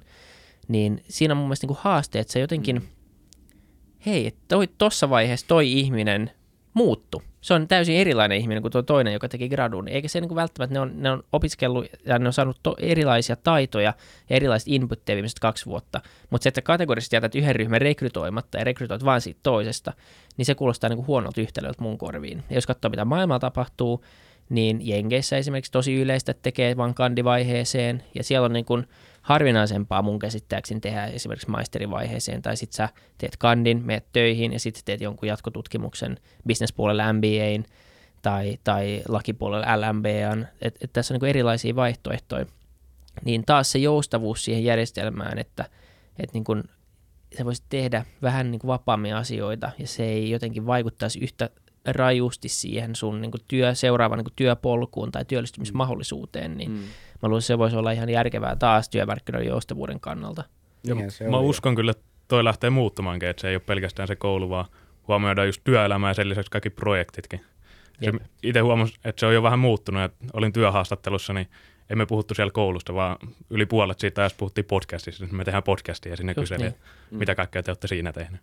Jep. Niin, ja kun sehän niin kuin kertoo siitä, että te teette jotain niin kuin muuta kuin mitä teillä on määrätty, ja tämä on joku oma asia, että saatte jotain aikaiseksi, niin työnantajana niin, tai rekrytoijana, niin sehän kuulostaa tosi mielenkiintoiselta. Ja se on myös helpompi, kumman on helpompi erottautua massasta, se, joka tekee sen gradun, niin kuin kaikki muut, tai sitten se, joka tekee jonkun täysin yksilöllisen duunijutun kaksi vuotta. Mm. Niin ainakin ne on niin kuin, jotenkin musta on helpompi verrata se graduihmistä siihen työihmiseen kuin kaksi graduihmistä toisenaan, koska miten sä löydät ne eroavaisuudet. Sitten se menee just silleen, että sä saat kaksi pistettä enemmän sun mm. gradus kuin se toinen, eli sä oot varmaan parempi rekrytointi. Mutta se voi olla myös, niin, me tiedetään, että se... se on myös siitä kiinni, että miten niin kuin se tyyppi, joka luki sen gradun, niin arvioi sua. Kuka, mm, kuka sun, niin. kuka sun niin kuin se, se tota, ohjaaja oli siinä. Miten Oliko se ennen lounasta tai niin, kuinka diipin siis me mennä? Niin, niin, niin, niin, oikeasti. Niin sitten se, niin kuin, jos sulla rakentat järjestelmiä tämmöisten asioiden varaan, niin ne on niin kuin loppupeleissä, ne ei ole ehkä niin, mä ymmärrän, että me pitää tehdä niin järjestelmä, joka palvelee massaa ja toimii, mutta se ei mm. tarkoita, että sen tarvii olla niin kuin joustamaton ja huono. Niin, ja jos katsoo semmoista niin kuin, niin kuin ehkä perspektiivistä, että ei ota, ei ota mitään ulkopuolista siihen mukaan ja katsoo sitä, että Suomessa kun hakee opiskelemaan, niin siellä lukee, että 3 plus 2 ihan suoraan tarjottimelta, kun taas katsoo Ruotsin, jos sä saat opiskelemaan, siellä lukee vain kolme. Mm. Sä haet suoraan kandi ja sitten jos haluat tehdä maisteri, niin tee maisteri, hae uudelleen. Mutta Suomessa, kun sä haet kouluun, niin se on automaattinen, ne olettaa, että teet sen maisterin siihen. Niin se on ehkä myös, se on historiallinen osa sitä, mutta se on varmasti iso osa sitä, että mikä siihen on johtanut tämmöiseen murrokseen, että halutaan, että pusketaan siihen maisteriin. Jep. Niin, ja sitten kuinka yleistettävissä nämä niin kuin meidän insight, vähän semmoinen niin kriittinen tarkastelu, vai kuinka niin kuin yleistettävissä nämä on kaikkiin opiskelualoihin? Koska niin kuin yksi esimerkki on opettajat, ja niin kuin, yksi, yksi, niin kuin, yksi osa Suomen koulutusjärjestelmän hienoutta on se, että, että on korkea niin kuin yliopistollinen tutkimusvaatimus. Ja se on niin kuin yksi esimerkki siitä vastavoimasta, tai niin kuin siitä toisesta puolesta. Että kyllä, niin kuin, kyllä semmoisiakin on, mutta mut, mut, niin kuin nimenomaan just bisnesmaailmassa etenkin, tai niin kuin yritysmaailmassa ylipäätään niin kuin niin, tää, yksityisillä markkinoilla. Niin, ja se siis totta niin. kai näin se menee, ei tämä yleistettävissä kaikkiin juttuihin. Niin. niin. Mä oon vieläkin iloinen, että se lääkäri opiskelee sen viisi vuotta ja, ja tekee Kyllä. todella kunnon, kunnon duunin, mutta kuitenkin se lääkäri oppii myös tuossa paljon mä luin netistä, lääkäri. miten tämä niin, mä oon tämmöinen valelääkäri.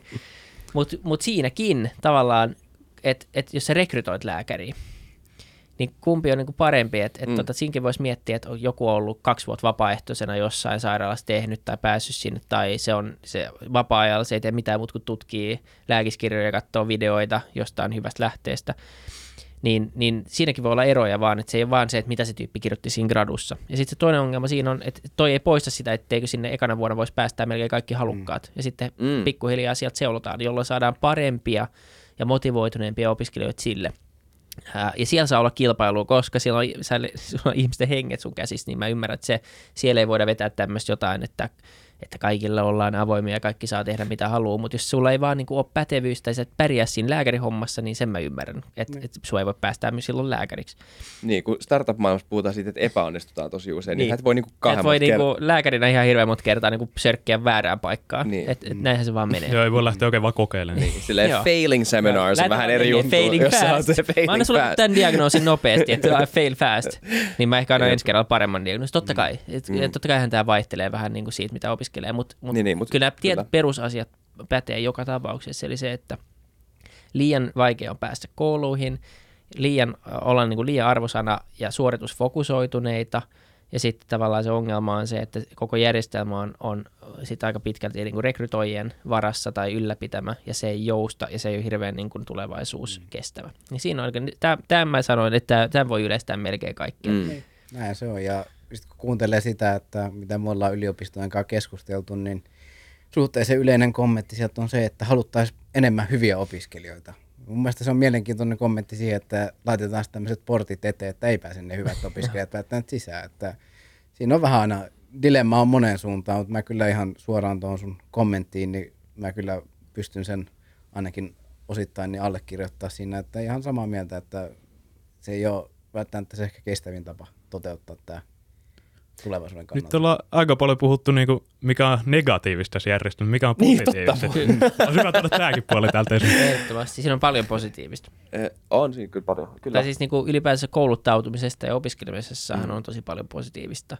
Et miten, siis kyllä niin kuin ihmisen pitää oppia. Ja me puhuttiin nyt vaan siitä, että mikä se niin kuin, sen järjestelmän heikkous on, mutta ylipäänsä se, että ihmiset oppis ja lukis ja hakis tietoa ja, ja niin kuin kouluttautuisi, niin kyllähän se on – se on yksi tärkeimpiä asioita yhteiskunnalle. Ja se on yksi tasapäistävämpiä asioita myös niin kuin yhteiskuntien sisällä. Sen, sen takia Suomessakin on verrattain pienet, ää, tai niin kuin Suomi on, on verrattain tasa-arvoinen maa verrattuna tosi moneen muuhun paikkaan, koska meillä on tosi kova ja yleinen, yleisesti laaja koulutustaso Suomessa. Ja, ja sen niin kuin, se, se on niin kuin yksi, yksi niin kuin tosi tärkeä taas kansantaloudellisesti niin kuin ohjaava tekijä se, että mahdollisimman moni kouluttautuu. Mutta just se, että millä tapaa kouluttautuu, niin se, se on sitten ehkä se, se tulevaisuuden kysymys. Kyllä, ei sitä voi koskaan itsestäänselvyytenä auttaa, että meille annetaan tuet siihen ja mahdollistetaan se, että päästään kouluun ja siitä ei tarvitse maksaa mitään muuta kuin tota niin, mikä joku kirjautumismaksu ja sitten terveydenhuollon maksu, jotka on senttejä lompakossa siihen verrattuna, mitä sä maksaisit ulkomailla. Kyllä. Ja laatu, mitä meille tarvitaan siellä koulussa, niin on, on loistava. On loistava ja ei sitä, sen voi ehkä suomalainen ottaa väillä itsestäänselvyytenä, mutta käy vähän katsomassa ulkomailla, niin se, että se alkaakin ole sitä, että siellä päästetään ne, kenellä on rahaa sisään, niille, kenellä ei ole, niin ne, ne jää ruikuttamaan rannalle. Että Kyllä. Yleisellä tasolla niin on mahtava systeemi ja näin, mutta aina on vähän parannettu. Niin. Joo. Se on silleen, että niin ei tarvitse verrata sinne päin. Mun mielestä on niin kuin, ilman, että kuulostaa elitistiseltä, niin mä ymmärrän, että toisinpäin vertaillaan. Ja se olisi tosi hienoa just nimenomaan, että niin kuin ne maat, joissa ei ole hyvä koulutusjärjestelmä, että se nousisi sieltä mutta ei tar- mun mielestä tarvitse verrata toisinpäin, jos silloin kun miettii, että mihin suuntaan pitäisi mennä. Niin ja se ei sitten loppupeleissä, niin kuin mä oon samaa mieltä, ja se helposti sen ottaa itsestäänselvyytenä, koska se on järjestelmä, missä on opiskellut. Mutta se ei tarkoita sitä, etteikö tämä järjestelmä ole, jos sitä ei muuteta, niin jossain vaiheessa meillä tulee olla isoja ongelmia. Ja se on ehkä se yksi asia täällä Suomessa, mikä on ollut... Kyllä. Mene kauan, mene kauan. Ja sanon tämän, niin sitten mä sanon ihan positiivisen asian. Ja tämäkin on positiivinen, ei, ei tässä siis niinku mitään negatiivista ole. Ei, ei, mä ymmärrän. Se, joo, se joo. Niinku haaste Suomessa on, on aina ollut se, että että me ollaan niin kuin pärjätty verrattain hyvin kaikissa järjestelmissä, meidän koulutusjärjestelmää ihannoidaan, mm. ja sen takia me tuudittaudutaan siihen ja ollaan niin kuin täällä ei ihan hirveän herkästi ehkä lähdetä tekemään muutoksia, koska miksi sä lähtisit? Homma toimii, me pärjätään ja täältä tulee niin kuin fiksuja kouluttautuneita ihmisiä ja se ei maksa ihmisille mitään, niin tämähän on niin kuin maailman paras järjestelmä, eikö niin? Ja, ja se on varmasti niin kuin monessa suhteessa maailman paras, parhaita järjestelmiä, mutta se kuitenkin niin kuin – se, jos ei mitään muutu tai mitä ei muuteta, niin jossain vaiheessa tästä tulee olemaan haasteita. Ja se on ehkä niin kuin hyvä muistutus vaan välillä tehdä. Ja se toinen puoli siitä on se, että kukaan vanhempi ei halua, että niiden lapset on se eka tyyppi tai se eka, eka vuosi, joka lähtee kokeilemaan jotain uutta innovatiivista koulutusmuutosta, koska mitä jos se on huono? Sitten ne saa huonommat mahdollisuudet kuin kaikki muut. Mutta jossain vaiheessa on kuitenkin niitä muutoksia alettava te- tekemään, niin, niin mm. tota, mutta nyt voidaan puhua positiivisista asioista. Ei ihan hyvä, hyvä ottaa esille ja todellakin, on, on. todellakin niin kuin yhtyy tuohon, että pitää asioita tehdä eri tavalla. Nyt vaikka nyt ollaan oltu Suomen just pitkään oppilaitoksia ja oppimisen kärkimaita, niin se on toisaalta myös hieno nähdä, niin kuin ollaan käyty Afrikassa.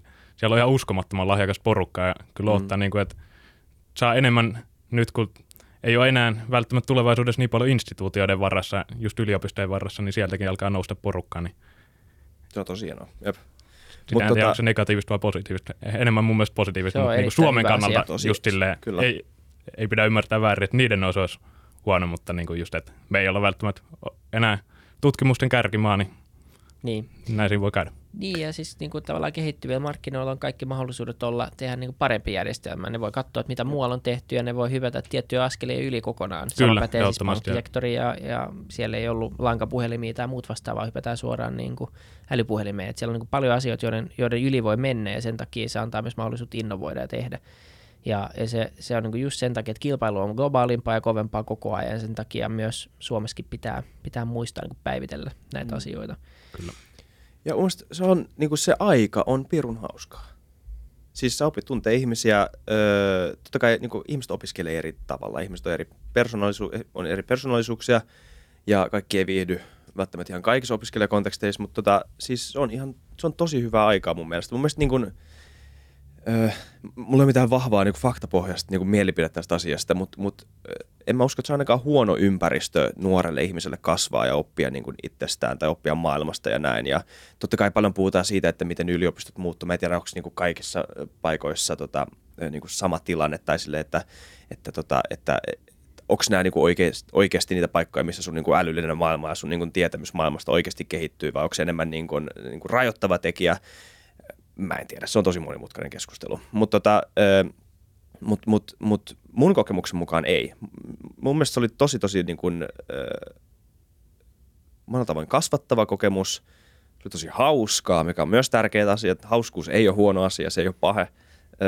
Ja sitten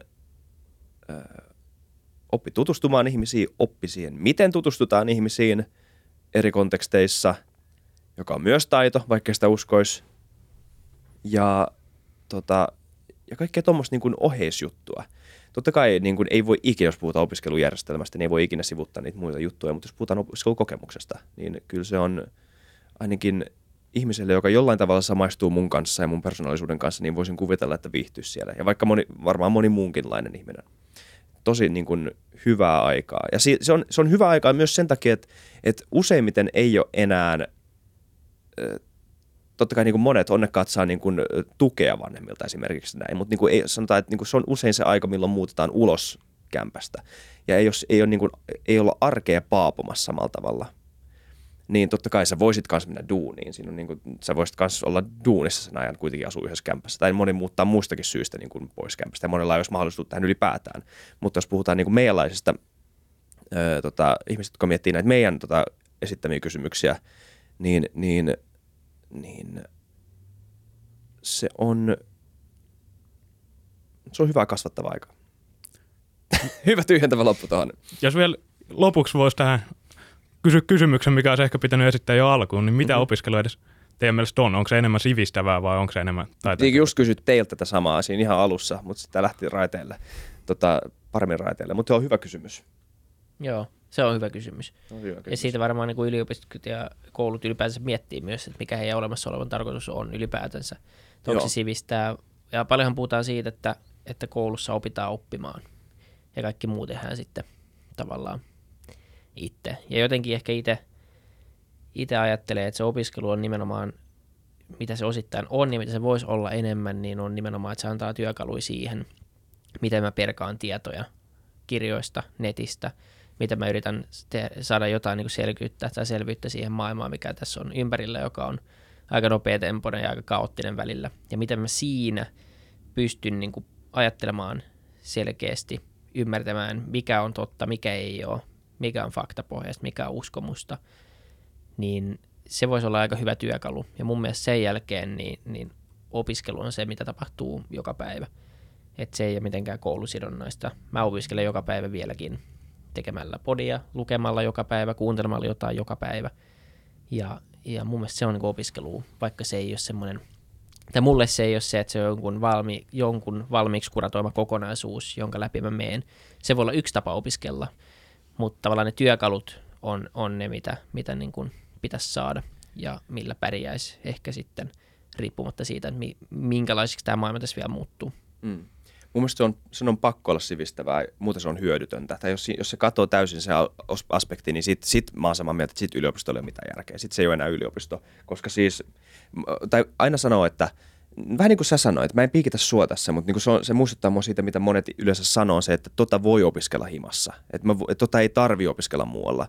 Mutta sitten jos miettii, kuinka moni oikeasti tekee sitä ja kuinka moni oikeasti istuu alle se niin kuin lukee sitä tiedettä, eikä niin kuin sen tieteen populaariversiota jostain niin kuin suomalaisesta kirjakaupasta ostettua niin kuin sitä niin kuin paperbackia, joka on aika usein yksinkertaistettua tiedettä. Ei sillä, että se on huonoa lukea sitä tietenkään, mutta se ei ole sitä itse tiedettä. Niin se on, se on monelle monelle ihmiselle, joka ei ikinä tee työtä tieteen parissa tai minkään niin kuin akateemisen tota, tutkimuksen parissa, eh, mikä on siis hyvä, että kaikki tee tuunia sen parissa, eh, niin, niin se on monelle ihmiselle ainoa, ensimmäinen ainoa kosketus siihen koskaan. Siihen niin kuin itse, että, että mitä on se, miltä se data näyttää, miltä se tieto näyttää ja miten sitä kaivetaan ja miten sitä saadaan. Ja sit sä opit aika aika nopeasti sen, että niin kun, jos sä oikeasti haluat ymmärtää sun niin ympäristöä tai maailmaa, ainakin meidän kontekstissa, niin maalaisjärki ei riitä. Tai sun maalaisjärki on hyvä työkalu, joka aina, jota voi pitää mukanaan, mutta se ei riitä.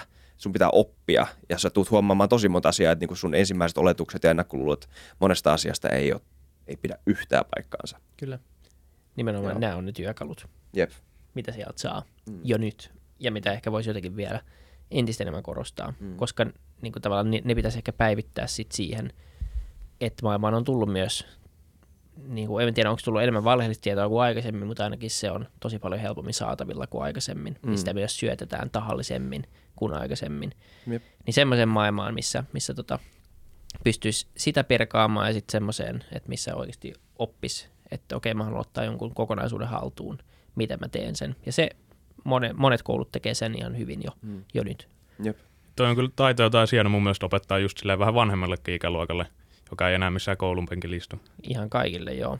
Kyllä, kyllä niin kuin tuntuu, että se on vaikeaa. Siis niin kuin, kun asiat muuttuu ja tulee uusia tapoja ja, ja niin kuin, se on, se on, ei, ei ole helppo tietää, mihin uskoo enää. Ihan, niin kuin ihan aidosti, koska kukaan ei voi olla Mm. ekspertti kaikessa ja harva on ekspertti edes yhdessä asiassa enää. Niin me joudutaan luottaa tosi paljon niin kuin ympärillä olevaan tieteeseen, tietoihin ja toisiimme. Ja valitettavasti kaikkea ei voi vaan luottaa. Ja se olisi hyvä ymmärtää, että miten siitä voisi jotenkin selvitä vähän paremmin kuin moni tekee. Mitäs Tai teidän niin kuin mielestä? Mitä itse tekee. Joo, No, kyllä. se on mun mielestä semmoinen että tosi hyvä kysymys ja mun mielestä siihen voi miettiä, että se on to, ehkä jollain tavalla jopa niin kuin henkilökohtainen siinä, että moni voi ottaa se monella tavalla, että miten mä koen sen, niin se on todellakin sivistävää, mutta myös työelämässä niin on alkanut miettiä sitä, että ne opit, mitä mä opin, niin mä opin ne enemmän sitten niin kuin kontekstista, että miten mä voin hyödyntää niitä tulevaisuudessa, varsinkin tässä nykyisessä työssä, että moni oppii eri tavalla ja moni mieltä eri tavalla. Musta tuntuu, että jos sulla on semmoinen hyvä, hyvä yhdistelmä molempia, niin se on, silloin saat sen niin kuin parhaimman opin ulos sieltä. Kyllä. Mun mielestä se on totta kai kombo molempiin, mutta kyllä mä vähän painan tosiaan sivistävän puolelle, koska jos sulla on joku taito, niin et sä tiedä, onko se kymmenen vuoden päästä enää relevantti. Mutta sellainen sivistävä, niin se jopa muuttaa niinku omaa ajattelutapaa, muovaa sua ihmisenä. Joo. Mun mielestä se on niinku oppimisen ja opiskelun kaikkein se syvin ydin. Siinä AlphaGo-dokkarissa, joka kannattaa katsoa YouTubessa, siinä se tyyppi kuvailee Go-peliä ja sitten sanoo tosi hyvin, että niinku Goon pelaaminen ei ole vaan ymmärtämistä, vaan se on ymmärtämisen ymmärtämistä. Niin tavallaan jotenkin se- sen voisi nähdä tollasenakin. Kyllä. Joo, Samaa mieltä. kyllä. Tota, onnea teille. Toivottavasti te ette lopeta teidän podcastia tämän jakson jälkeen, Joo. vaikka me ollaan läpiperattu op, niinku, tota, koulutusjärjestelmää, mutta se on hyvä. Se on hyvä, että me mun mielestä ollaan tehty. Mun mielestä tästä tuli niinku tosi freesi. Täällä on ainakin Futucast-tyylinen jakso. Oli. Toivottavasti saatte teidän omaan kanavaan jotain hyödyntämiskelpoista ja ihmiset haluaa tämänkin jälkeen mennä opiskelemaan. Joo, ja mä ehkä lähestytään vielä meidän podissa vähän eri, eri tota, niin näkökulmasta, niin Niin. todellakin jatketaan ja uskotaan, että, uskotaan, että saadaan hyviä palautteita ja saadaan ihmiset oikeisiin kouluihin ja niihin töihin, mitä ne oikeasti haluaa tehdäkin tulevaisuudessa. Ihan Todellakin joo, ja harmi, että me päästy kysymään teiltä, mutta tota, voidaan me tehdä jotain muutakin jossain vaiheessa. Tota, kysytään teiltä enemmän kysymyksiä liittyen niin kuin nimenomaan opiskeluun, mm. Kyllä. opiskelemiseen. Voidaan sitten joku päivä, joku päivä pureutua siihen sitten paremmin. Joo, Kiitti teille jaksosta, oli kyllä mielenkiintoista keskustella joskus näinkin. Yleensä meillä on vähän erilaisia tapoja tehdä jakso, mutta todellakin freesi, freesi uusi juttu. Jees. Kiitos. Kiitti kaikille katsojille ja kuuntelijoille. Kertokaa, että, että tota, kertokaa, että mitä haluatte, mitä te menisitte opiskelemaan, jos te menisitte nyt kouluun. Tai jos olette just menossa kouluun, niin minne menette. Ja menkää siis kouluun, se on hyvä juttu. Moi moi. moi moi!